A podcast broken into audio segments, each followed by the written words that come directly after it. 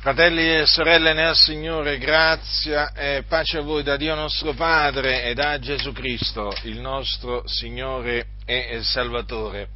Voglio mettervi in guardia con questa mia predicazione da eh, alcuni comportamenti che sono eh, disordinati cioè comportamenti quindi che non si devono eh, tenere durante il culto, perché appunto mi riferisco proprio a comportamenti che eh, sono riprovevoli e che vanno quindi evitati durante il culto, cioè eh, mentre la Chiesa è radunata nel nome del Signore.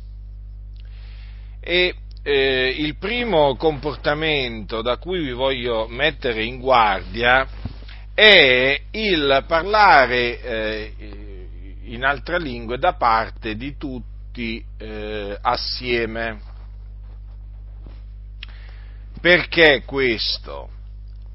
Perché è molto diffuso, diffusa questa usanza, questa pratica eh, in molte comunità. Diciamo che nelle, in seno alle chiese pentecostali è una delle cose mh, più diffuse, praticamente è qualcosa che viene praticato massi, nella stragrande maggioranza di, delle chiese eh, pentecostali e questa eh, usanza che eh, viene presentata come qualcosa di spirituale e quindi eh, di lecita, una usanza lecita, è una usanza che la Sacra Scrittura eh, condanna, riprova.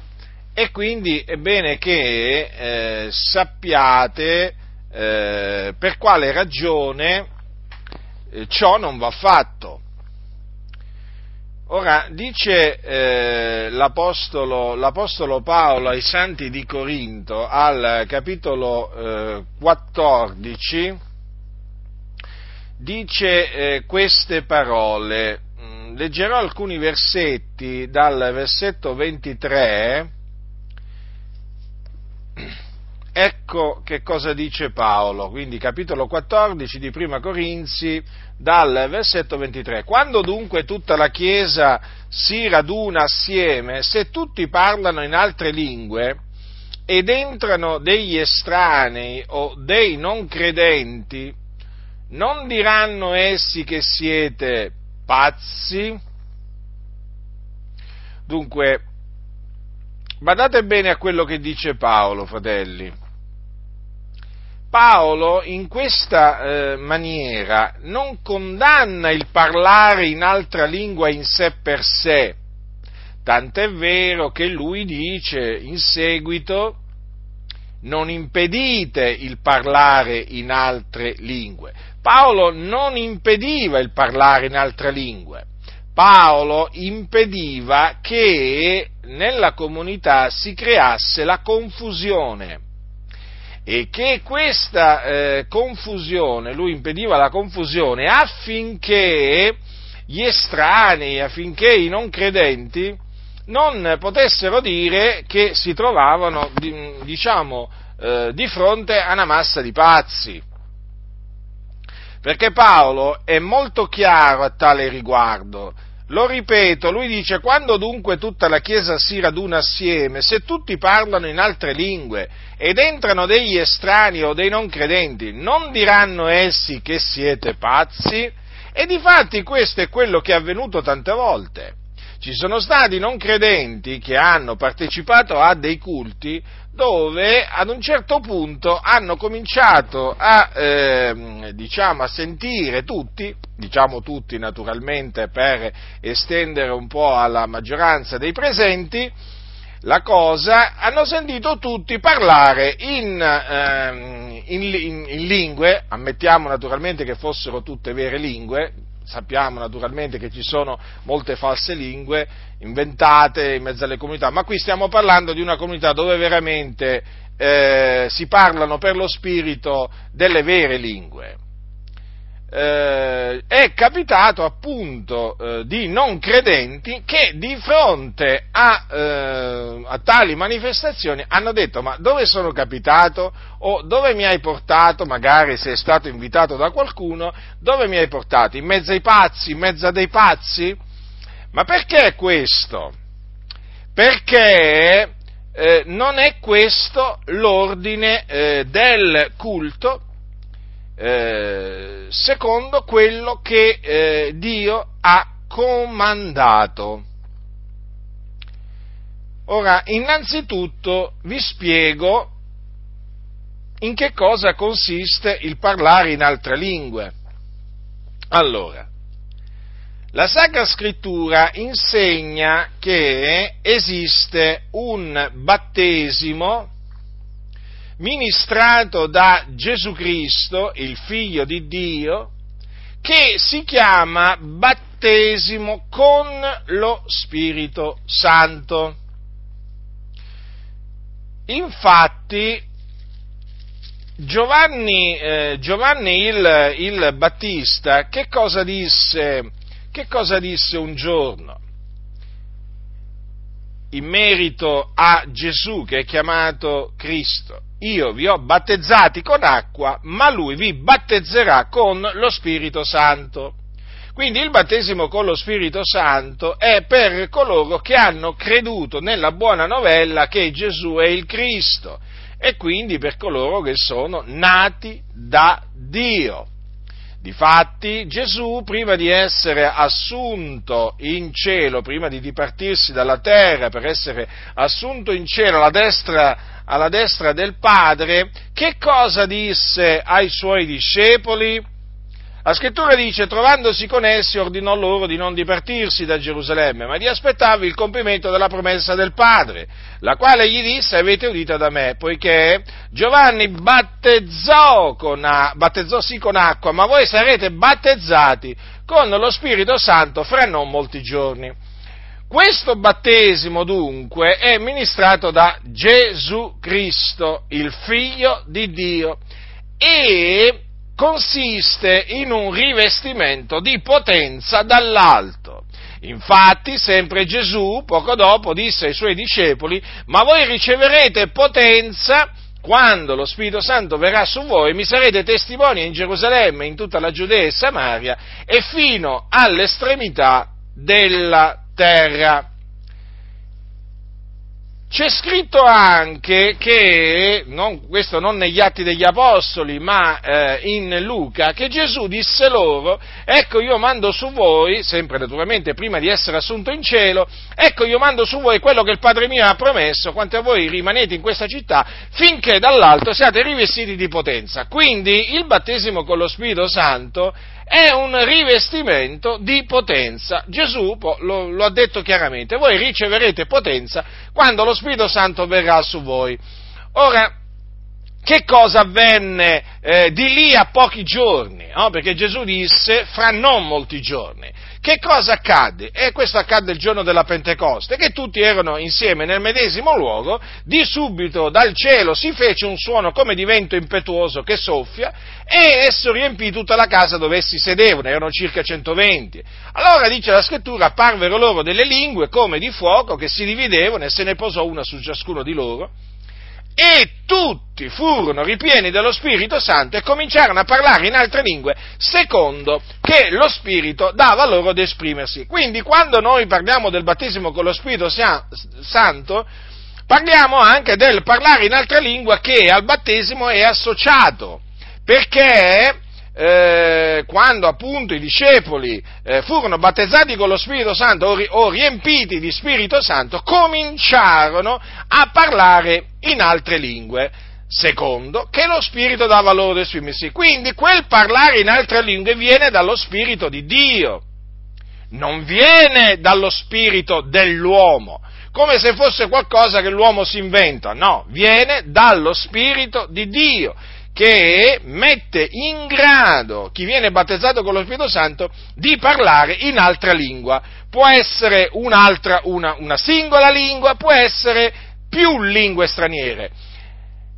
Comunque si tratta sempre di, eh, di, una vera lingua, quella che lui comincia a parlare per lo Spirito. Nel caso eh, il credente, quando viene battezzato con lo Spirito Santo, parla diverse lingue straniere, invece di una singola, ecco che ci troviamo davanti anche, non solamente davanti al segno esteriore, ehm, eh, che attesta la, eh, l'avvenuta ricezione del battesimo con lo Spirito Santo, ma anche al dono della diversità delle lingue, perché appunto è un dono che non tutti coloro che sono stati battezzati con lo Spirito Santo hanno, ma è un dono che esiste, è un dono dello Spirito Santo distribuito da Dio secondo la sua volontà, mediante il quale il credente viene messo in grado di parlare diverse lingue straniere, vere lingue, lo ripeto. Quindi si tratta naturalmente di qualcosa di prodigioso, di qualcosa che eh, viene operato da Dio mediante il suo Ehm, eh, mediante il suo Santo Spirito. Dunque il parlare in altre lingue è associato eh, al battesimo con lo Spirito Santo. Quindi abbiamo, eh, abbiamo il segno esteriore, lo chiamiamo così per eh, indicare quel fenomeno spirituale che eh, segue immediatamente il battesimo con lo Spirito Santo, che è il parlare in altra lingua. Eh? Sono, il, parlare in altre, parlare, il, il parlare in altre lingue è strettamente collegato al battesimo con lo Spirito Santo. Non esiste un battesimo con lo Spirito Santo senza il parlare in altra lingua perché alcuni dicono ma si può essere sotto la grazia battezzati con lo Spirito Santo e non parlare in altra lingua? No, non è possibile. In base a quello che ci insegna la Sacra Scrittura, che è la parola di Dio, quando un credente viene riempito di Spirito Santo comincia a parlare in altra lingua secondo che lo Spirito gli dà ad esprimersi. Poi, se il Signore, eh, naturalmente, se questo è il volere di Dio, eh, il, il, credente naturalmente riceverà anche il dono della diversità delle lingue, quindi la capacità di parlare eh, più lingue straniere, altrimenti naturalmente eh, continuerà a parlare una singola eh, lingua straniera, sempre per lo spirito. Allora, il parlare in altra lingua, sia che un credente parli in una sola lingua straniera, che in più lingue straniere, quindi in questo secondo caso siamo di fronte al dono della diversità delle lingue, il parlare in altra lingua è un parlare che non è rivolto agli uomini, ma a Dio. Infatti, che cosa dice Paolo al capitolo 14 di Primo Corinzi? Chi parla in altra lingua non parla agli uomini, ma a Dio, poiché nessuno l'intende, ma in spirito proferisce misteri. Ora, co- siccome che è un parlare rivolto a Dio, in che cosa consiste questo parlare rivolto a Dio? Consiste eh, nel, eh, nel benedire Dio. Infatti, sempre Paolo dice, se tu benedici Dio soltanto con lo Spirito, ecco, quel eh, benedire Dio soltanto con lo Spirito significa appunto benedire Dio in altra lingua, senza naturalmente che poi sia accompagnato ehm, dal, dall'interpretazione, ma poi veniamo anche al, all'interpretazione delle, delle, lingue, che naturalmente è un dono, anche questo che non tutti hanno, hanno solamente quelli che il Signore ha deciso che lo devono avere. Allora, quindi ehm, eh, eh, questo è molto importante, eh, è un punto fondamentale eh, nel considerare e nello spiegare il parlare in altra lingua, che è rivolto a Dio e non agli uomini. Allora, chi parla in altra lingua dunque benedice Dio, ringrazia Dio, poi infatti poi Paolo dice quanto a te certo tu fai un bel ringraziamento, naturalmente, prega il Dio, infatti eh, Paolo dice sempre chi parla in altre lingue preghi di poter interpretare perché se prego in altre lingue ben prega lo spirito mio ma la mia intelligenza rimane infruttuosa. Quindi vedete il parlare in altre lingue è rivolto a Dio. Ora eh, che, cosa, eh, che, cosa, dirà in altra lingua a Dio per lo Spirito il credente? Dirà quello che vuole Dio, quello che lo Spirito lo sospinge a Dio. Per esempio, per quanto riguarda il pregare, lo Spirito di Dio lo sospingerà a pregare per, per, per i credenti. Infatti, eh, cosa dice la Sacra Scrittura? Che noi non sappiamo pregare come si conviene, ma lo Spirito intercede egli stesso per noi con sospiri ineffabili e colui che investiga i cuori conosce qualsiasi sentimento dello Spirito perché esso intercede per i santi secondo il Dio. Ecco, egli, allora, il, lo Spirito, egli perché è una persona, intercede per i santi secondo il Dio. Quindi, quando un credente parla in altra lingua, prega il Dio per i santi. Che cosa gli chiede a Dio per i santi? E gli chiede quello di cui hanno bisogno i santi. Naturalmente, sono cose eh, che chiede che mh, mm, naturalmente lui non conosce chi parla ehm, chi sta pregando in altra lingua, a meno che il Signore non gli dia di interpretare quello che ha detto eh, pregando in altra lingua.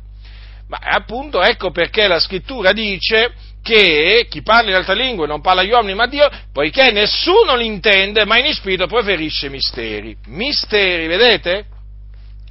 Ora, è evidente che questo, il parlare in altra lingua, affinché sia di edificazione alla Chiesa, cioè il parlare in altra lingua da parte di un credente, affinché sia di edificazione alla Chiesa quando la Chiesa è radunata, deve essere seguito dal, eh, dall'interpretazione del parlare in altra lingua. Altrimenti quel parlare in altra lingua edificherà chi ha parlato in altra lingua, ma non chi ascolterà il parlare in altra lingua.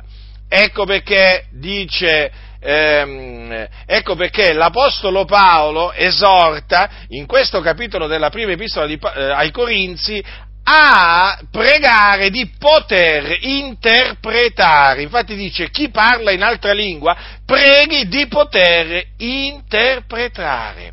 Perché questo? Perché è solamente quando il parlare in altra lingua viene interpretato durante il culto che colui che occupa il posto del semplice uditore o comunque gli altri che ascoltano potranno dire amen a quello che è stato detto, altrimenti non intenderanno quello che è stato detto in altra eh, lingua. Ecco dunque perché chi parla in altra lingua deve, deve pregare di poter interpretare.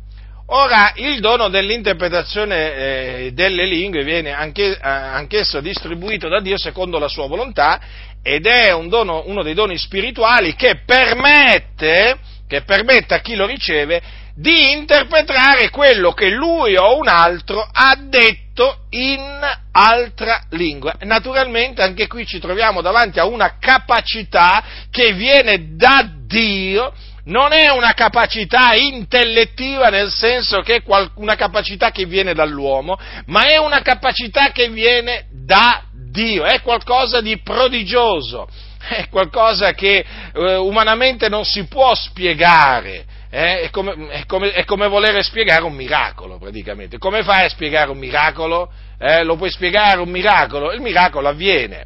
Come fai a spiegare una visione? Eh? La visione eh, avviene, eh, ma sono cose che fa Dio queste.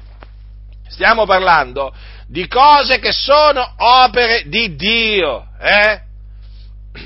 Ora, fratelli nel Signore, dunque, l'Apostolo Paolo eh, ha, eh, ha esortato i santi di Corinto a fare ogni cosa con ordine e con decoro, perché c'era della confusione in quella comunità, quando la Chiesa si radunava, in merito, al, in merito proprio al parlare in altra lingua.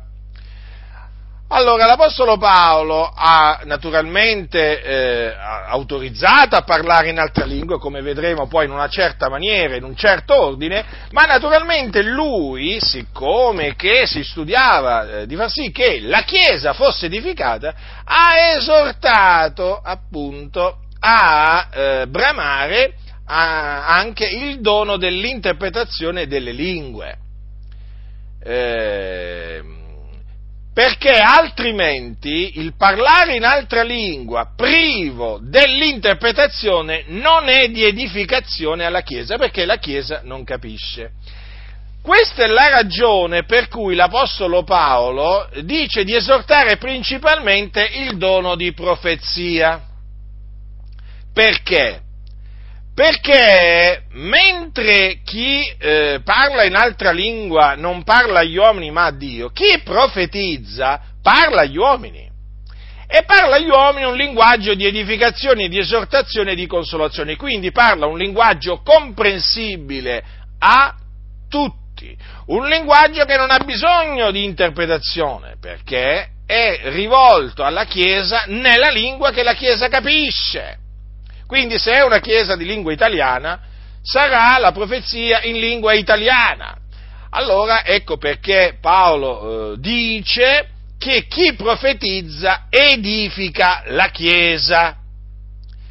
Ed ecco perché dice sempre Paolo, io ben vorrei che tutti parlassero in altre lingue, ma molto più che profetaste.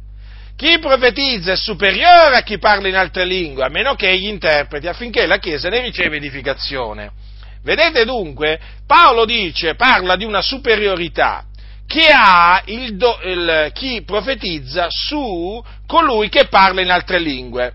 Ma in che cosa consiste questa superiorità? Nel fatto che chi profetizza edifica la Chiesa, chi parla soltanto in altre lingue edifica solamente se stesso. Ecco perché immediatamente dopo dice a meno che gli interpreti affinché la Chiesa ne riceva edificazione. Certamente, perché se chi parla in altra lingua interpreta pure quello che ha detto in altra lingua, allora cosa succederà? La Chiesa sarà edificata perché avrà capito che cosa è stato detto in altra lingua. Ecco perché Paolo dice affinché la Chiesa ne riceva edificazione. Quindi questo, queste parole di Paolo non significano che il parlare in altra lingua e eh, più eh, l'interpretazione costituiscono la profezia, come insegnano alcuni, molti, è falso, perché qui la Chiesa sarà edificata nel momento in cui, mediante eh, mediante l'interpretazione, intenderà che quel credente pregava il Dio, benediceva il Dio, ringraziava il Dio,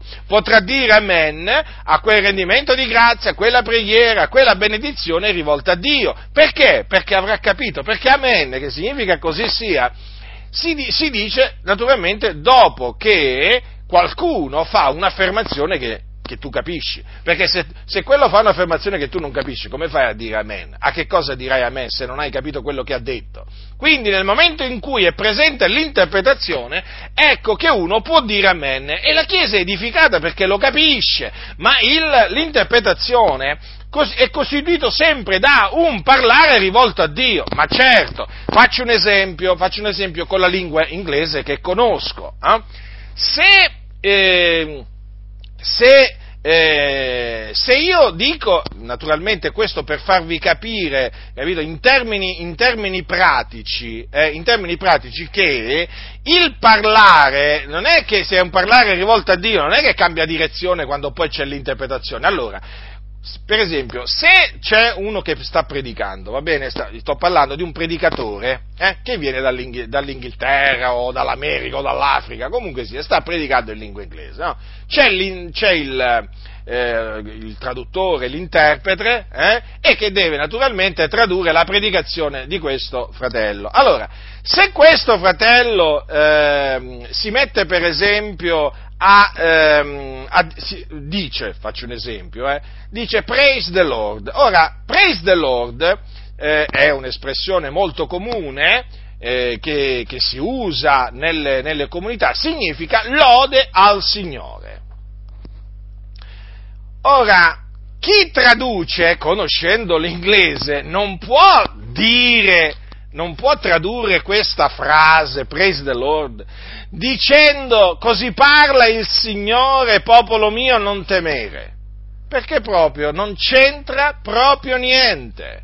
Quello ha lodato il Signore, ha benedetto il Signore, ha detto praise the Lord.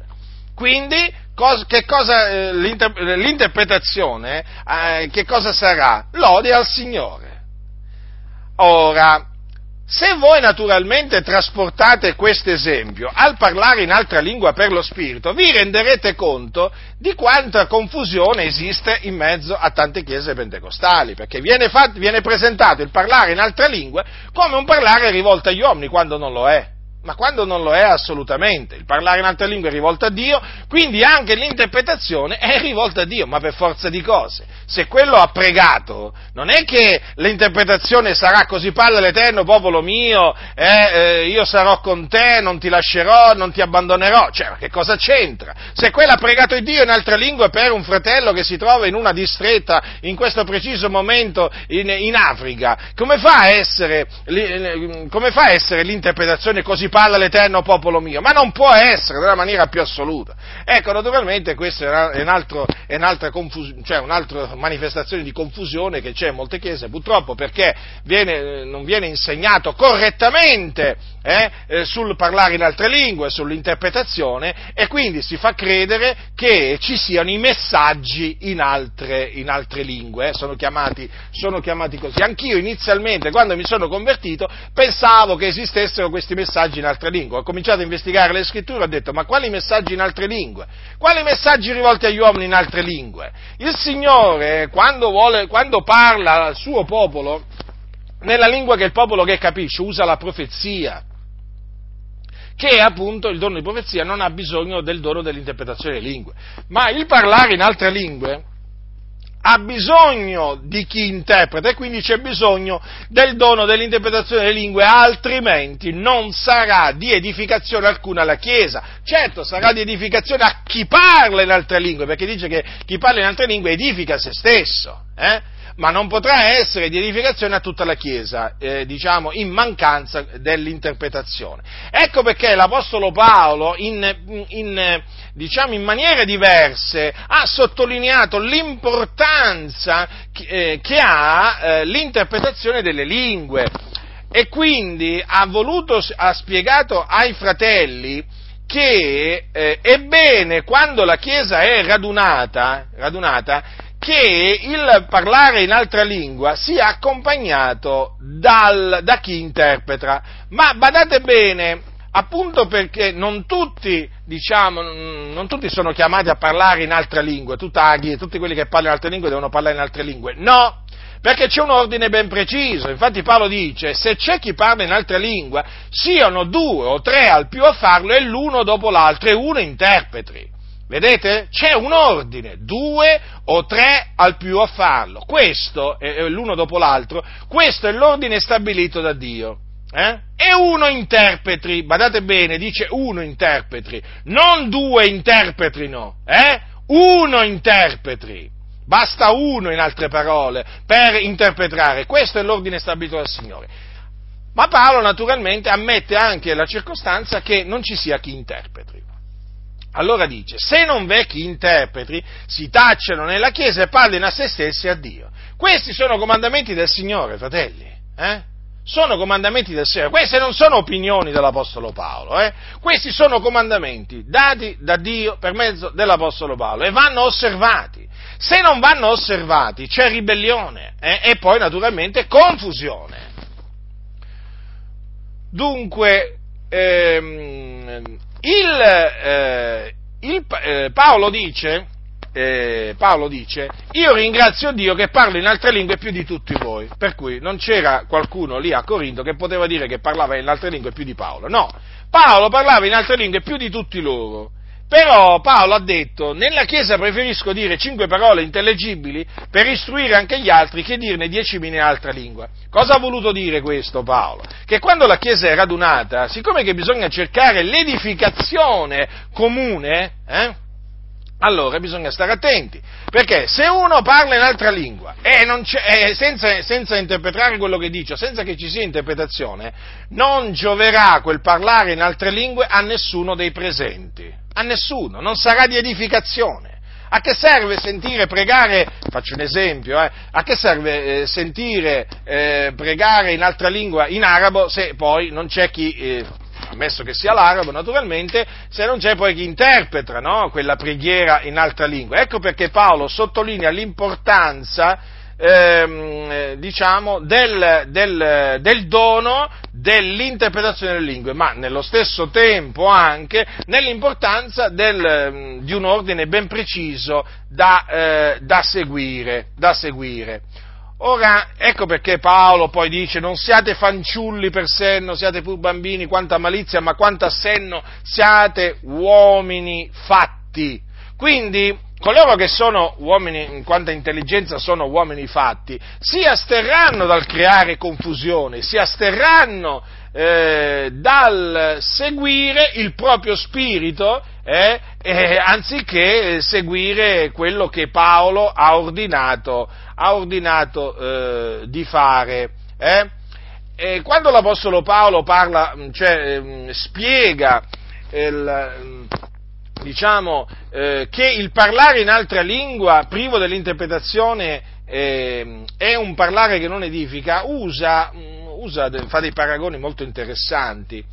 Dice così, per esempio, ascoltate, dice perfino le cose inanimate che danno, che danno, suono, quali il flauto o la cetra, se non danno distinzione di suoni, come si conoscerà quello che è suonato col flauto o con la cetra? E se la tromba dà un suono sconosciuto, chi si preparerà alla battaglia? Così anche voi, se per il vostro dono di lingue non proferite un parlare intellegibile, come si capirà quel che dite? Parlerete in aria. Ecco, ecco la verità è questa, che se non si capisce, se la Chiesa non capisce quello che il fratello ha detto in altre lingue, quel fratello è come se avesse parlato in, aria, all'aria. Ci sono nel mondo, prosegue Paolo, tante e tante specie di parlari e ognuno parlare senza significato. Se quindi io non intendo il significato del parlare, sarò un barbaro per chi parla e chi parla sarà un barbaro per me. Vedete? È stato molto chiaro l'Apostolo Paolo. Ecco perché è molto importante attenersi a quello che dice, quello che dice la Scrittura. Ora, eh, il, il, parlare, il, parlare, in altre lingue, Paolo dice che le lingue servono di segno non per i credenti, ma per i non credenti. La profezia invece serve di segno non per i non credenti, ma per i credenti. E di fatti è proprio così. Infatti, il giorno della Pentecoste, che cosa avvenne? Che il parlare in altre lingue servò, servì di segno ai non credenti.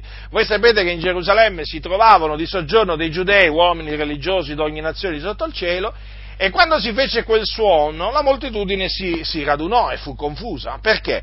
Perché mm, ciascuno le udiva parlare nel suo proprio linguaggio. E lì c'erano giudei che venivano da diverse nazioni, di, mm, diciamo, di allora. Eh?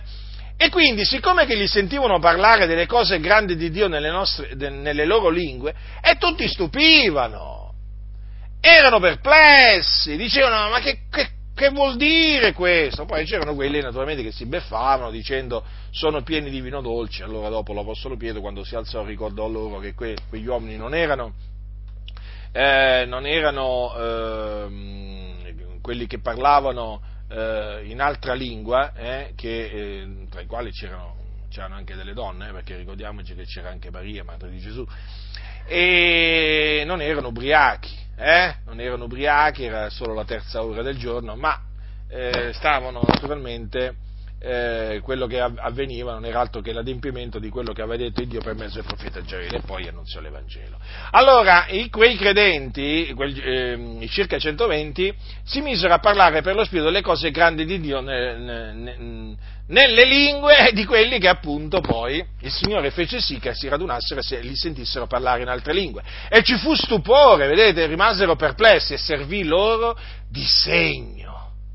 E di fatti poi l'Apostolo, l'Apostolo Pietro, quando predicò loro l'Evangelo, eh, l'Apostolo Pietro predicò loro l'Evangelo, cosa dice? Che or essi udite queste cose furono compunti nel cuore. Vedete? Quindi tutto in ordine.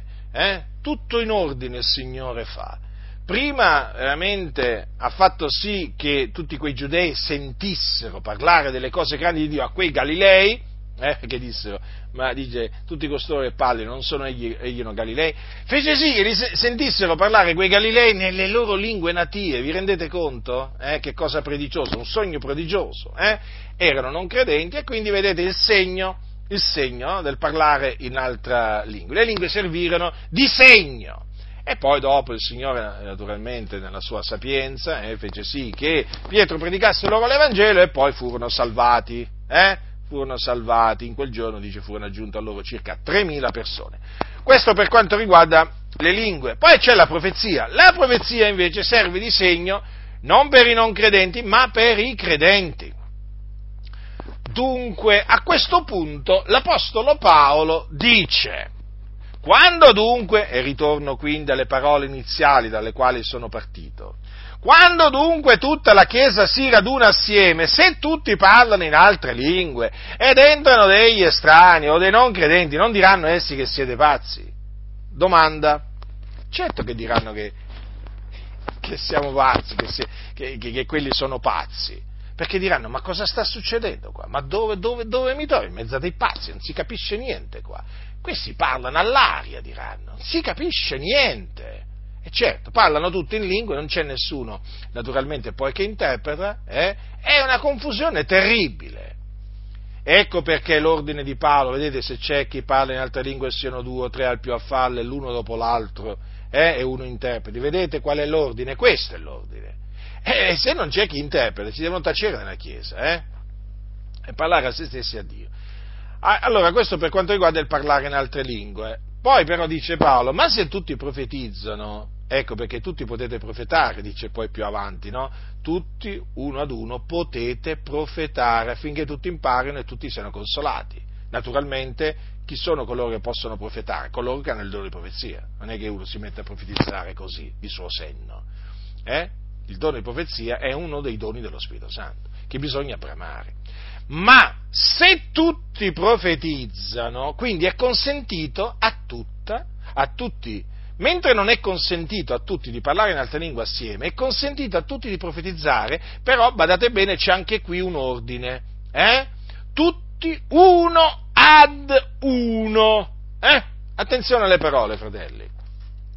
Ma se tutti profetizzano ed entra qualche non credente o qualche estraneo, egli è convinto da tutti, è scrutato da tutti, i segreti del suo cuore sono palesati, e così, gettandosi giù con la faccia a terra, adorerà Dio proclamando che Dio è veramente fra voi. Avete visto il risultato delle vere profezie? Eh? Dico delle vere profezie perché oggi abbondano le false profezie le false profezie. Oggi quanti veramente si dilettano nel falsificare i doni dello Spirito Santo, ossia la manifestazione dello Spirito Santo. E naturalmente Dio dall'alto che vede e sente ogni cosa, poi giudica, giudica eh, coloro che appunto falsificano, si inventano, si inventano le cose. Eh? Quindi guardate che cosa Paolo dice che avverrà se tutti eh, ad uno ad uno profetizzano. Eh? Entra qualche non credente, qualche strano, convinto da tutti, scrutato da tutti. Notate, da tutti, lo ripete due volte, è scrutato da tutti, convinto da tutti. Ma perché? Perché chi profetizza, chi profetizza, parla agli uomini un linguaggio di edificazione, esortazione e di consolazione e il Signore usa proprio la profezia per palesare, manifestare i segreti intimi dell'uomo, quei segreti che sono nel suo cuore. E allora, davanti a questa manifestazione della potenza di Dio, della sapienza di Dio, ecco che il peccatore, il non credente, si getta a terra. Eh? si getta giù con la faccia a terra e adora il Dio, proclamando che Dio è veramente eh, fra noi. Mm? Gettandosi giù con la faccia a terra, non c'è scritto che si metta a rotolare per terra, eh? Quale rotolamento per terra? Sapete che sin dall'inizio del movimento pentecostale ci sono stati molti disordini. Molti disordini, naturalmente, molti comportamenti disordinati eh, che naturalmente hanno, hanno, attirato le contestazioni, le giuste contestazioni e le giuste riprovazioni anche da parte di persone del mondo, perché insomma si vedevano persone che si mettevano a rotolare per terra. Ma cioè, qui, voglio dire, eh, ma, dove mai, ma dove mai si dice che il giorno, faccio un esempio, il giorno della Pentecoste, quando i circa 120 furono battezzati con lo Spirito Santo, ma che si misero a rotolarsi per terra? Eh? Ma che si misero a rotolarsi per terra? Ma quella è confusione, quella non è una manifestazione da parte, da parte, da parte di Dio. Mm? Quindi, in questo caso, ecco che il non credente, eh, eh, vedendo che i segreti del suo cuore sono palesati, perché chiaramente, se, eh, voglio dire, sente qualcuno eh, parlare nella sua lingua e digli, ehm, praticamente gli dice i segreti del suo cuore, e lui si getta con la faccia a terra perché veramente adora, si mette ad adorare Dio, eh, proclamando veramente che Dio è lì, sì certo, perché nel momento in cui tu, non credente, eh, ti rendi conto che eh, lì qualcuno che non ti conosce, non ti ha mai visto, non sa chi sei, praticamente ti dice quello che tu hai nel cuore, hm, è chiaro che tu non credente ti getti a terra, ti umili davanti a Dio, ti metti ad adorare Dio e comincia a proclamare che veramente Dio esiste e che è lì, non solamente che Dio esiste, eh, eh, che Dio è veramente lì. Infatti Dio abita eh, in mezzo al suo popolo, fratelli, Dio abita in mezzo a noi. Ecco perché Dio è tremendo nell'assemblea degli eletti e noi dobbiamo temere, temere il Signore, fratelli, anche quando ci raduniamo nel nome del, eh, nel nome del Signore. Perché il, quando dice il Signore, vedete, molti leggono però non ci credono a quello che sta scritto. Eh? Sapete che molti leggono la Bibbia ma non credono a quello, a quello che sta scritto? Ah, leggono come se fosse un libro qualsiasi.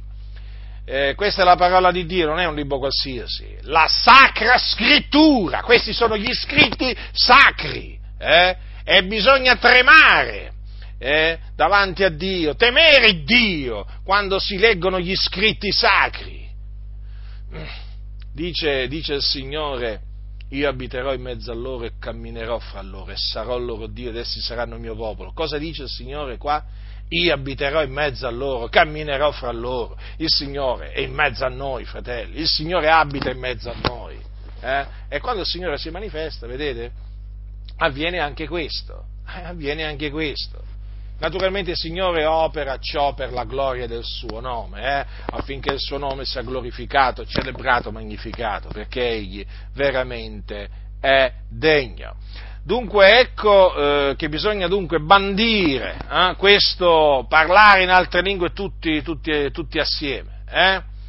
Lo ripeto, quando dunque tutta la Chiesa si raduna assieme, se tutti parlano in altre lingue ed entrano degli estranei o dei non credenti, non diranno essi che siete pazzi? Questa è la domanda. La risposta è sì, diranno che siamo pazzi. Eh? o che quelli sono pazzi. E infatti è avvenuto proprio così, eh? ci sono stati di quelli che sono andati un po' per curiosità, no? o per altre ragioni, eh? in mezzo a una comunità pentecostale, eh, e si sono trovati davanti questa, diciamo, questa scena e hanno detto ma io qua non ci torno più, ma questi sono veramente pazzi, ma veramente pazzi da rinchiudere il manicomio. Fratelli nel Signore, non facciamo biasimare il nome, il nome di Dio, non facciamo biasimare la dottrina di Dio, eh? che la Chiesa si attenga a quello che il Signore ha ordinato. Io vi ricordo che l'Apostolo Paolo, sapete cosa dice? Se qualcuno si stima essere profeta spirituale, riconosca che le cose che io vi scrivo sono comandamenti del Signore. E se qualcuno lo vuole ignorare, lo ignori. O se qualcuno lo vuole disconoscere, sarà disconosciuto.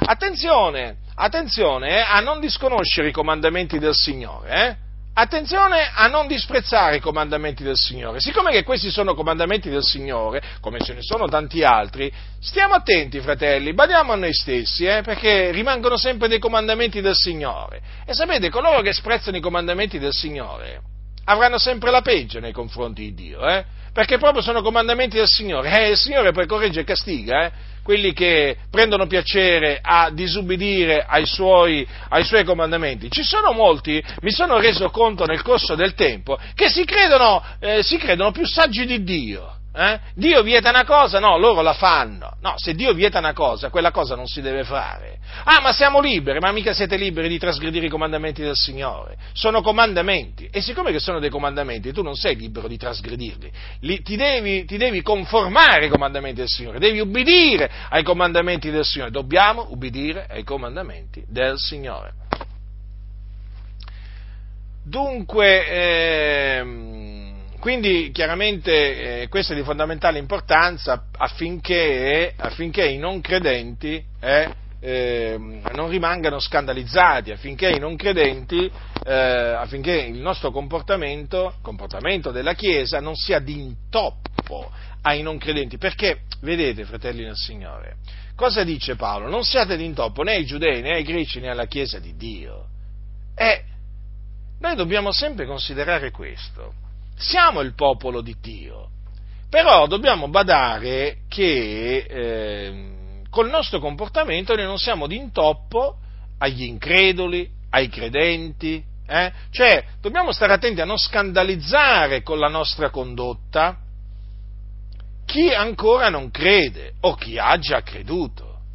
Ci dobbiamo dimostrare, dobbiamo essere, come dice Paolo, quanto a senno, uomini fatti, quindi uomini maturi. Quanta intelligenza, eh? Quindi eh, vi dico questo perché mh, mm, non si può non notare eh, nel movimento pentecostale proprio parecchio disordine, ma parecchio, eh? E il disordine nasce dalla trasgressione dei comandamenti del Signore. E in merito a parlare in altre lingue c'è veramente molta confusione. Quindi, al bando il disordine, al bando la confusione. Come dice la scrittura, Dio non è un Dio di confusione, ma di pace. Eh? Ricordiamoci, la confusione non viene dallo Spirito di Dio.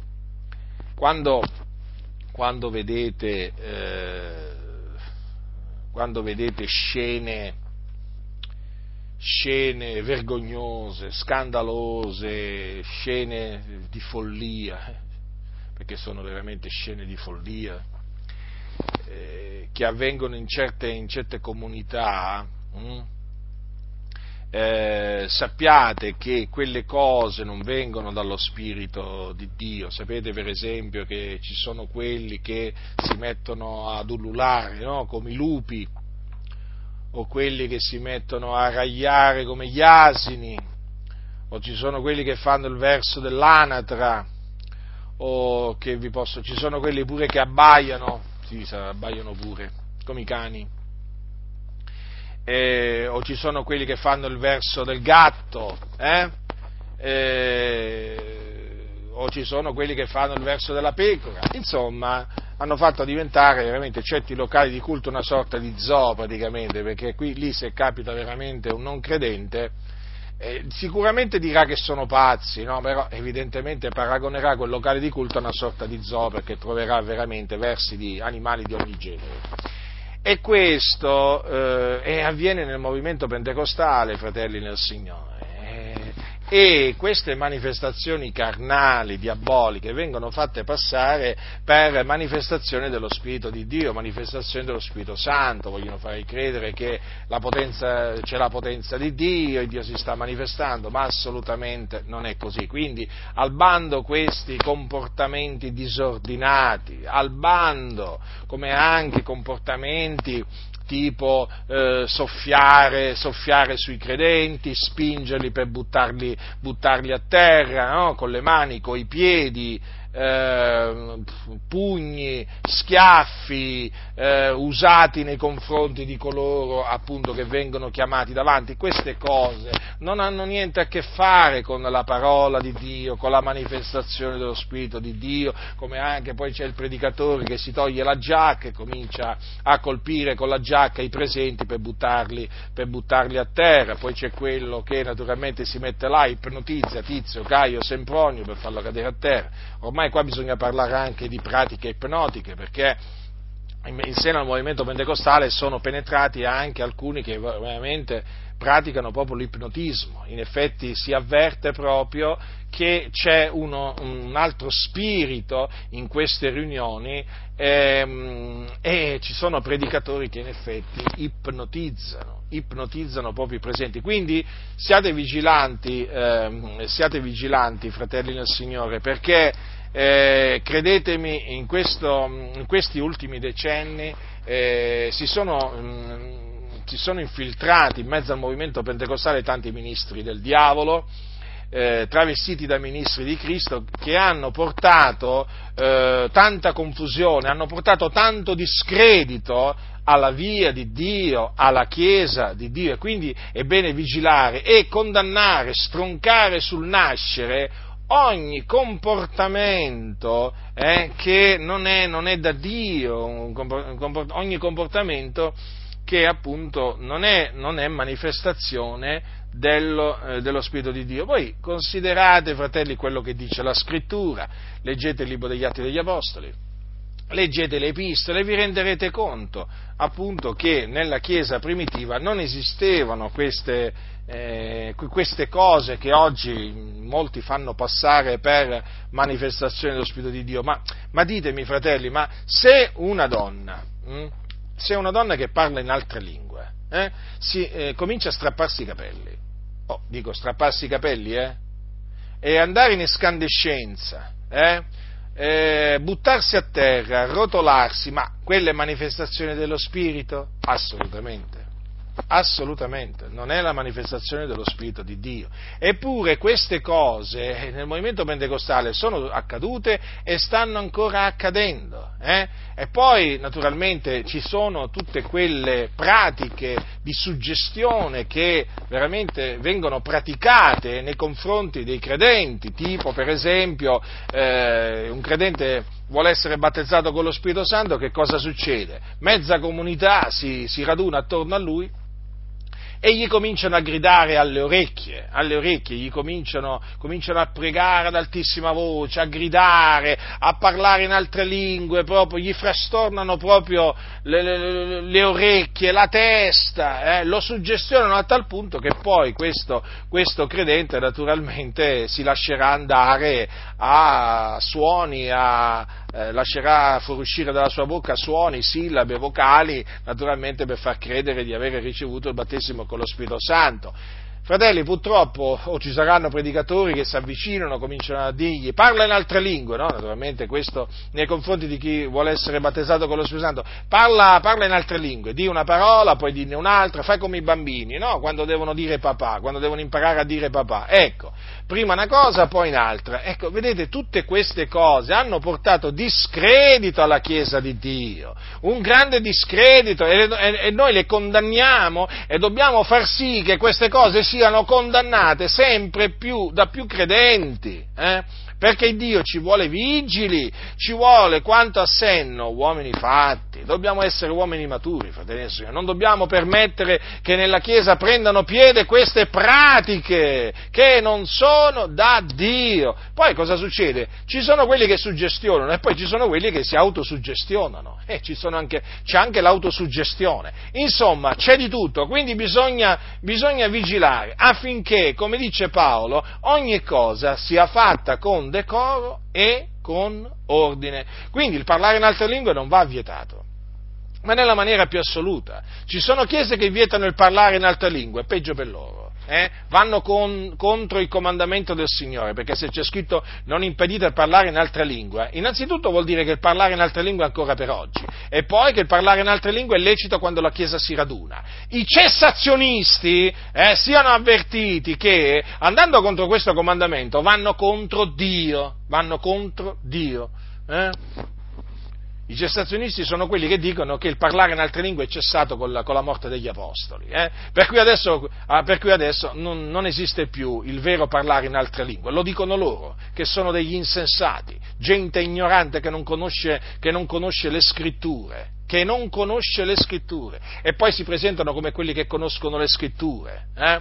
Sì, mm, quelli conosceranno il credo della loro denominazione, ma vi posso assicurare che battisti, metodisti, valdesi, luterani, presbiteriani, riformati non conoscono le scritture, non conoscono la potenza di Dio che ignoranza che hanno trasmesso Calvino, Lutero, Spurgeon, predicatori veramente che, famosi che hanno trasmesso un'ignoranza. Pensate, Paolo diceva non voglio che siate nell'ignoranza, oh, questi hanno fatto di tutto per fare rimanere il popolo di Dio nell'ignoranza di una gran parte del consiglio di Dio e comunque sia, di una parte importante del consiglio di Dio, costituita dal battesimo con lo Spirito Santo, con l'evidenza del parlare in altre lingue e dalla manifestazione dello Spirito. I danni che hanno fatto questi eh? Non sopporto questi cessazionisti, eh? non li sopporto perché dicono un sacco di menzogne, sono degli imbroglioni, sono veramente persone disoneste, sleali che vanno contro la parola, la parola di Dio e si presentano come cristiani, cristiani evangelici e negano l'evidenza, negano l'evidenza è una vergogna, abbiamo a che fare veramente con un ambiente evangelico corrotto oltremodo, ignorante oltremodo, eh, per colpa di cosiddetti riformatori che hanno, diciamo, riformato quello che hanno voluto, hanno abbandonato dalla Chiesa Cattolica quello che hanno, quello che hanno voluto, hanno tenuto quello che hanno voluto, eh, praticamente la loro è stata una, una, una riforma, diciamo, parziale, parziale, e naturalmente tra le cose che hanno rigettato c'è la manifestazione dello Spirito Santo. E infatti parlate, parlate con i valdesi, i riformati, eh, parlate con i battisti, parlate con i presbiteriani, vi trovate davanti persone ignoranti, ma veramente. Guardate che oggi è più facile trovare un cattolico che crede che crede che veramente Dio parla tramite sogni, visioni, che fa miracoli, che dà doni di guarigione. Credetemi, è più facile trovare un cattolico romano, sì, voi mi direte, eh, quello dice l'Ave Maria, eh, quello fa le processioni, sì, sì, sì, è vero, tutte cose da condannare, ma io vi posso dire che ci sono cattolici romani eh, che quando mi sentono parlare di visioni, di sogni che appunto il Dio dà, eh, o di miracoli, non si scandalizzano mica, sapete? No, no, no, uh, i valdesi invece, i valdesi, metodisti, riformati, presbiteriani, uh, come si scandalizzano invece? Loro non credono, non credono. Ci sono cattolici che non si scandalizzano nemmeno se, se, se, se gli parli del parlare in altre lingue. Anzi, dicono, eh, ma è scritto. E invece ci troviamo oggigiorno tanti cosiddetti protestanti, eh, tanti protestanti, che a sentire parlare eh, il battesimo con lo Spirito Santo, il parlare in altre lingue, eh, del profetizzare, dei doni di potenza ad miracoli, doni di guarigione e così via, si scandalizzano. Ah, ma quello non è da Dio, quello è dal diavolo, quello è posseduto, così cominciano a dire. Così cominciano a dire. E di chi è la colpa? E di chi è la colpa? Ah, poi mm, mi sono dimenticato la Chiesa dei Fratelli. Anche questi. Anche questi. L'ignoranza che esiste nella Chiesa dei Fratelli. Ostinati rifiutano di riconoscere quello che sta scritto. Ma perché io dico? Ma perché io dico a costoro? Cioè, non, cre- non, credete a quello che sta scritto, non è che non credete a me, voi non credete all'Apostolo Paolo, non credete in Dio, non credete in quello che dice Dio. Al posto mio ci potrebbe essere pure l'Apostolo Paolo, ci potrebbe essere pure l'Apostolo Pietro, Giovanni, non gli credereste, siete insensati, ribelli, ignoranti, vi dovete ravvedere e convertire. Eh? Poi a sentirvi parlare sembrate veramente credenti in un Dio morto, in un Dio che se non è morto dorme, eh? Ma vergognatevi, vergognatevi, questo dovete fare, questo dovete fare, vi dovete vergognare. Volete fare i maestri, ma i maestri di che cosa? Ma i maestri di che cosa? Che la Bibbia dice A e voi dite B. Eh? Quindi, fratelli nel Signore, questi sono appunto comportamenti che eh, la Chiesa, la Chiesa deve, deve, deve, evitare quando, si, quando, è radunata. Un altro comportamento è eh, appunto quello disordinato di, eh, di, certe sorelle che appunto durante le riunioni no, interrompono eh, le riunioni, si mettono a fare domande. Mm, eh, questo è eh, vietato perché dice è vietato alle donne, come si fa in tutte le chiese dei santi, tacciasi le donne nelle assemblee perché non è loro permesso di parlare, ma debbono stare soggette, come dice anche la legge. Se vogliono imparare qualcosa, interroghino i loro mariti a casa, perché è cosa indecorosa per una donna parlare in assemblea. Quindi vedete, anche in questa circostanza la scrittura è molto chiara. La donna, sia chiaro, può pregare, certo che può pregare, col capo coperto, eh? può profetizzare, se ha il dono di profezia, eh? col capo coperto, eh? qualcuno dirà perché col capo coperto? Col capo coperto da un velo, perché la donna deve, a motivo degli angeli, avere sul capo un segno dell'autorità da cui dipende. Quindi alla donna è permesso sia pregare che profetizzare, se ha il dono di profezia, ma lo deve fare eh, col capo coperto da un velo. Eh? Se eh, prega o profetizza eh, senza avere il proprio capo coperto da un velo, che cosa fa? Disonora il suo capo. Chi è il capo della donna? Chi è il capo della donna? Il capo della donna è l'uomo. Mm? Naturalmente, eh, mm, per quanto riguarda l'uomo, l'uomo eh, non, deve, non, deve, velarsi il capo, mm? quindi quando prego profetizza. Che cosa significa questo? Che ogni uomo che prega o profetizza a capo coperto fa disonore al suo capo. Eh? Chi è il capo dell'uomo? Il capo dell'uomo, di ogni uomo, è Cristo Gesù. Quindi eh, alla donna non è, diciamo, non è, me, non è permesso interrompere, eh, creare confusione, mettersi a parlare, a fare domande e così via. Quindi eh, è permesso alla donna di pregare, di profetizzare, e un'altra cosa che non è permessa alla donna naturalmente è di insegnare. Eh? Quindi dobbiamo bandire, dobbiamo, eh, bandire queste, queste, cose dal mezzo della Chiesa e naturalmente alzare la propria voce, suonare la tromba, affinché più anime possibili eh, conoscano qual è la volontà di Dio e affinché si conformino alla, alla, volontà, alla volontà di Dio. Quindi vi ho messo brevemente in guardia da alcuni eh, da, da, alcune cose eh, sbagliate che eh, appunto eh, non vanno, non, vanno, fatte per, eh, per, non essere, per, non essere, d'intoppo. Per non essere d'intoppo eh, ai credenti, ai non credenti. Eh? Quindi ricordatevi sempre quello che sta scritto, fratelli. Siate pur bambini quanto a malizia, ma quanto a senno siate uomini fatti. Eh?